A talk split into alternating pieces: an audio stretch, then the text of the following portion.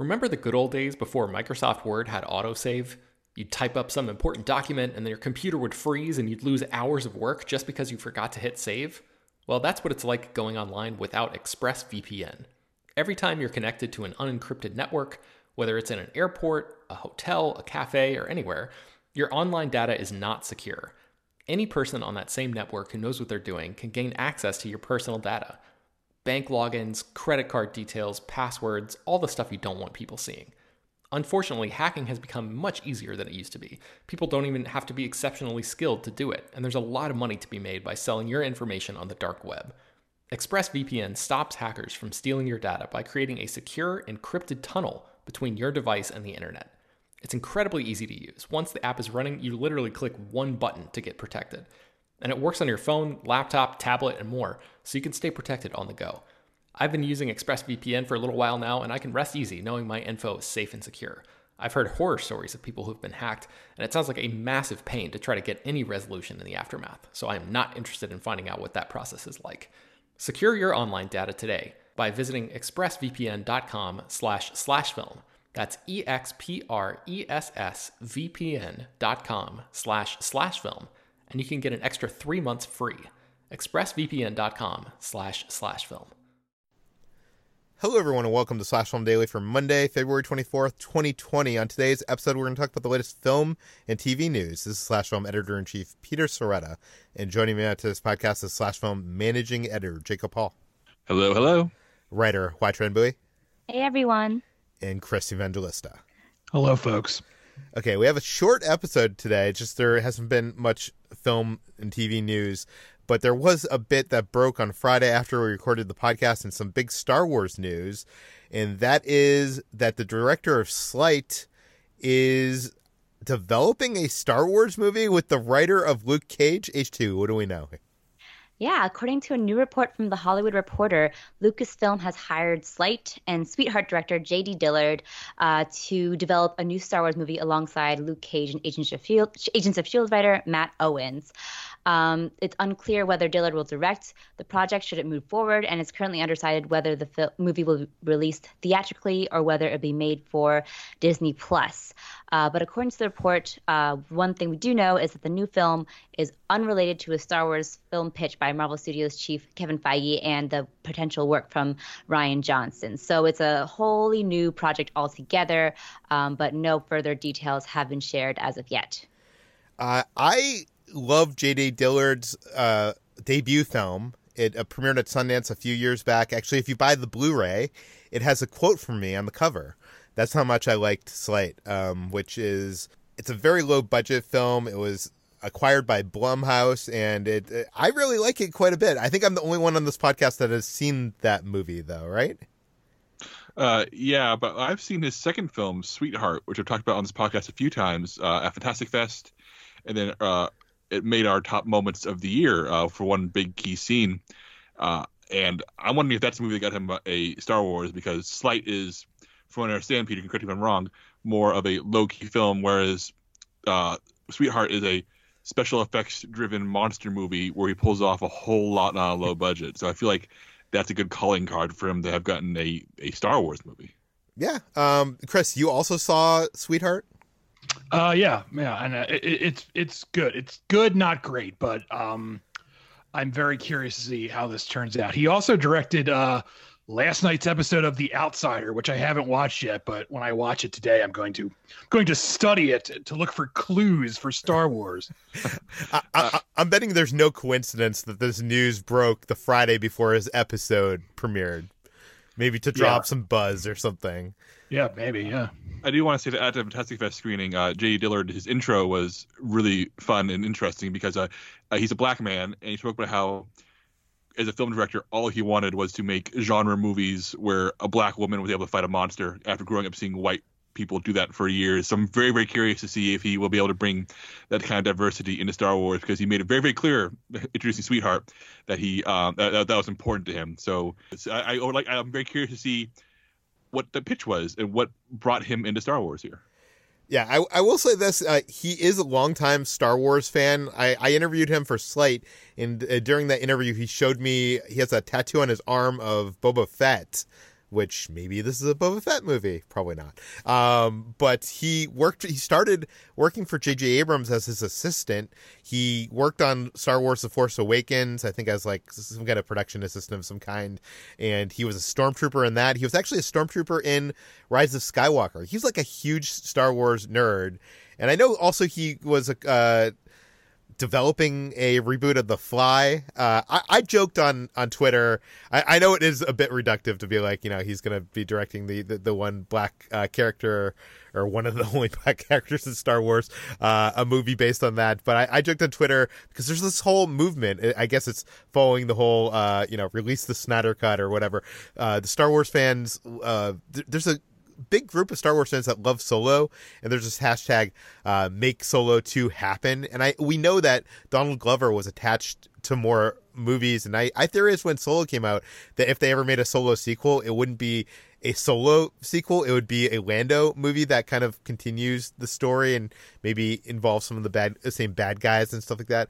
So i, I was kind of joking that uh, maybe that would be a good avenue of for him because he uh, he has some good comedy chops to him in, in addition to the, uh, the, the the visual effects and the geekiness.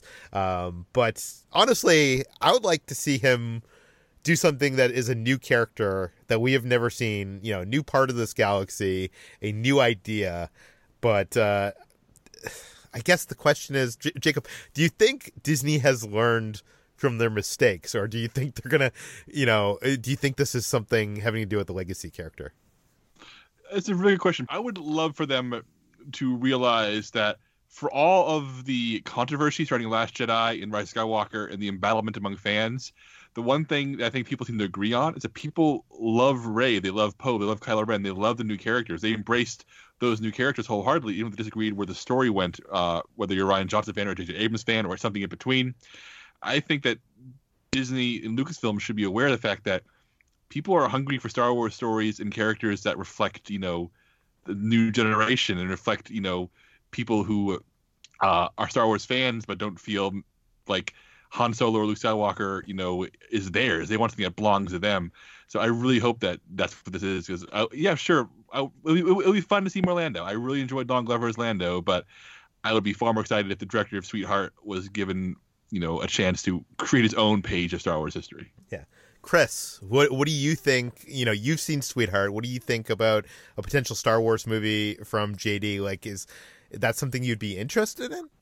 Yeah, and I would uh, I'd be very I would be much more interested if it if it is uh, you know new stuff, new characters. You know, I I'm one of the few people who actually thought Solo was fine. I actually like Solo more than Rogue One, and I feel like I'm the only person on Earth who feels that way. But at the same time, I I really want if Star Wars is to continue, I want them to do new things. I want them to introduce new characters and new worlds and not keep going back to the same stuff over and over again.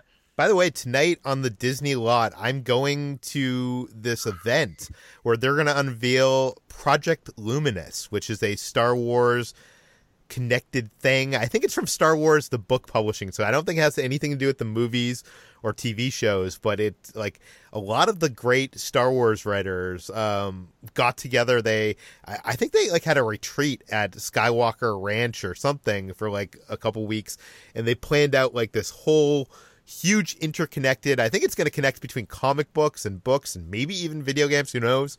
Um, this kind of thing exploring a new, new part of the Star Wars universe. I'm talking out of my butt right now because I don't really know anything about it, but we will know more tonight, and I'll talk about that tomorrow. But uh, I think a lot of people are speculating that it will have something to do with the movies and TV shows. I don't think that's the case because the event is being brought to you by uh, Del Rey Publishing, which is the the book company that that makes the Star Wars books. But uh, that'll be interesting uh, to find out what what that is because it seems like the movie. You know, there's not any movies coming up in the foreseeable future. I mean, even this JD project probably isn't going to happen anytime soon. So. Um, okay, let's move on. Uh, today's episode is going to be really short. Like I said, we don't have that much news. Uh, let's talk about this Martin Scorsese rumor, and uh, he might want to move his latest film to Netflix. Chris, was he that happy with how Netflix treated The Irishman? I mean, apparently, so yeah, this is a rumor, but it comes from uh, Richard Rushfield, who you know knows his stuff. So I'm gonna I'm gonna assume he's he's on the money here with this, but uh, the story goes like this. So with The Irishman, Netflix gave Martin Scorsese, you know, uh, a lot of money and a lot of freedom to basically do whatever he wants. And he obviously very much enjoyed that because now he's making um, Killers of the Flower Moon with Paramount, you know, a more traditional studio. And according to this this rumor, the budget has uh, gone very high. It's at 225 million right now, and that's making Paramount very nervous. You know, even though this movie stars Leonardo DiCaprio, who you know is a, a box office draw, Paramount is a little nervous about the budget. And wait, um, what, what is, what is this movie about? Uh, this is based on a true story. Um, back in the 1920s, uh, this this area in Oklahoma, uh, this Native American uh, area in Oklahoma, became very wealthy because they found out it was on top of uh, oil. And then um, the, the the Native American people who lived at this area being murdered one by one. And this was like in the 1920s and the FBI was sort of like in its infancy at the time. So they started investigating and so the, the movie is all about the investigations into those murders and uh, how they were part of a, a bigger conspiracy and and so on and so forth. Wait, wait. So why is this movie going to cost two hundred and twenty five million dollars? That doesn't sound like know. that sounds like a sub one hundred million dollar movie, even with Leo's paycheck. All I know is I'm of the mind that you should give Martin Scorsese everything he wants. so I don't I don't have a problem with this. But the you know the story goes that Scorsese is so disappointed with being back in you know this more traditional system that he's sort of pining for Netflix to like swoop in and be like, ah, Paramount, we'll buy this movie from you. Um, you know, this is more like a wishful thinking thing. There's no indication that this is actually like Netflix is actually going to buy the movie, but uh, you know, Netflix has a relationship with Paramount, so stranger things could happen. I mean, Paramount uh, did Annihilation, and they were so hesitant about that movie overseas that they just dumped that directly to Netflix uh, outside the U.S. So uh, I I don't think they would do that with this. This seems like a much bigger movie, but uh, who's to say? Well, you know their their Oscar gamble on The Irishman didn't completely pay off, right? So right. is Netflix going to want to spend two hundred twenty five million dollars? HG, do you think they're going to would want to take this on? I mean, we all know Netflix has a bottomless well of resources, so I'm sure they'll be happy to throw whatever money at Scorsese, even if the last gamble didn't quite work off work out well with uh, The Irishman not really taking home any Oscars. Um, so we'll see. Yeah, I'm just interested. Like, what is a 225 million dollar like? movie like this doesn't seem like it does it, like need doesn't seem like it requires that much money i mean my I, guess peter is yeah if you watch the special features for Wolf of Wall Street, that movie has so many visual effect shots. Like the, the Wolf of Wall Street and Irishman uh, are like as effects heavy as Avengers Endgame. You, you just don't see it. So I'm wondering if the attempt to recreate 1920s America in, in, in the way, in the meticulous way that Scorsese wants is driving up this driving up a digital effects uh, budget that is just outrageous. That's that would be my guess, but I I can't but, say for sure. But you look at David Fincher's Zodiac, which has, like you say, like is filled with visual effect shots that you wouldn't even recognize as visual effect shots, and that movie was shot for sixty five million. And this this I, I know that was a few years ago. What that was like I guess for 10 years now. Um, but it seems like this movie should be under a hundred million dollars to me. I don't know. Maybe, maybe I don't know the full story, but like, I don't know. It, it just seems hard to, to believe that any movie that doesn't involve, you know, spaceships or superheroes really requires over $200 million these days. But, uh, I don't know who knows? We'll see. We'll see what happens with this. Uh, another rumor that's going around is that Jurassic World three might bring back one of the main characters from Jurassic Park. We already know that uh, some of the main characters are coming back, but this is a new one. HG, tell us about it. Yes, according to actor Joseph Mazzello, who played the signature snot-nosed kid of the 1993 Jurassic Park, Tim. Uh, he may be coming back to star to reprise his character in Jurassic World 3. In a cryptic tweet, uh, Mazzello said, I think it's time to get back to work. What do you say, gang? And this tweet comes just as Chris uh, Pratt revealed that he will be heading out to set to begin filming Jurassic World 3. Um, and uh, the he Pratt also recently compared the film to Avengers Endgame in its massive ensemble. So why not bring back Tim and his electric fence? Yeah, but is is anybody going to recognize that actor as Tim? Like couldn't you just like recast the role at that point? Like I feel like you know, you mentioned Avengers Endgame at the end at that funeral at the end.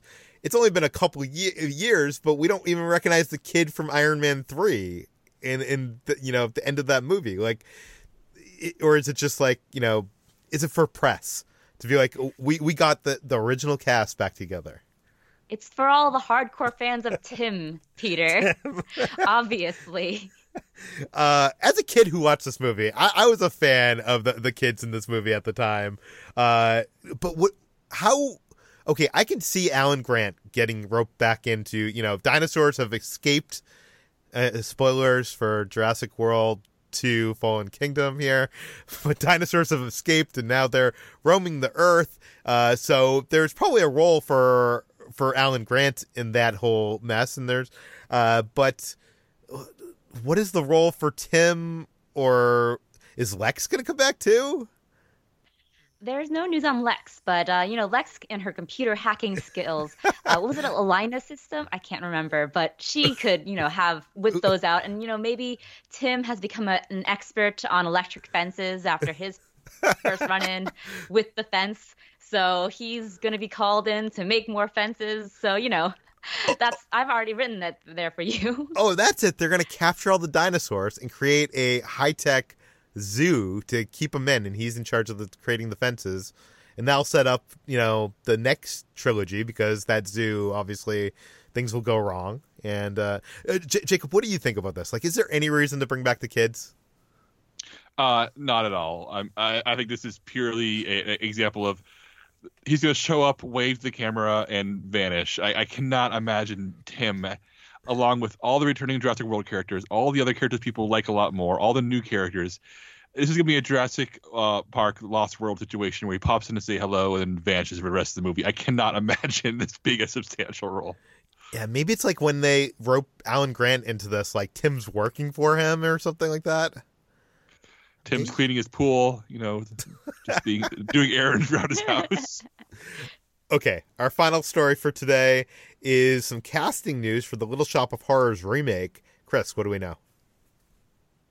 Yes, so this is a very surprising bit of casting. So Chris Evans is in talks to, to join the film, but not as uh, the lead. He's in talks to play the dentist character that was made famous by Steve Martin in the 1986 film. And I I kind of love this. I love that Chris Evans's post Captain America career is him playing assholes, basically. Like he's got knives out, now he's got this. He's just gonna keep playing really jerky guys, which is such a big difference from Captain America. And he's going to sing too, apparently now. So there's that too. Are we excited for this Little Shop of Horrors remake? Like who's directing this? Uh, Greg Berlanti, who uh, oh, no. I'm really not familiar with his work. He does, you know, the CW shows, so that gives me a little pause. But he directed Love Simon, which was an oh, adequate okay. uh, teen rom com. Oh, yeah, I it loved Love Simon. Know, yeah, it was good. It was cute. Um, and I will say, as one of the few people who did watch the CW shows, he has a good handle on musical sequences, at least. There's a couple musical episodes of Flash and the Supergirls, a musical crossover episode, actually, that was uh, quite fun and charming. So, you know, maybe he could have a, a good uh, spin off of Little Shop of Horrors. The yeah. reason I love this casting is that in the Steve Martin performance in the 1986 film, uh, it's funny because Steve Martin is playing a really macho, sadistic, crazy person. But the joke is that it's Steve Martin, who's in no way an actually hyper masculine person. or the idea of Captain America playing like the worst possible male is is inherently funny in, in, a way that's different from Steve Martin. I, I'm really excited to see how they pull that off. We'll have to see how the rest of the casting for this remake comes about. Uh, but that does it for today's episode. You can find more of all of our work at slashfilm.com. You can find links to the stories that we mentioned on today's podcast in the show notes. You can find this podcast, Slash Film Daily, published every weekday on iTunes, Google, Overcast, Spotify, all the popular podcast apps. Please feel free to send us your feedback, questions, comments, concerns to us at peter at slashfilm.com and rate and read this podcast in iTunes. Tell your friends, spread the word, and we will see you tomorrow. This is the story of the one. As head of maintenance at a concert hall, he knows the show must always go on. That's why he works behind the scenes, ensuring every light is working, the HVAC is humming, and his facility shines. With Grainger's supplies and solutions for every challenge he faces, plus 24 7 customer support, his venue never misses a beat. Call clickgrainger.com or just stop by. Granger, for the ones who get it done.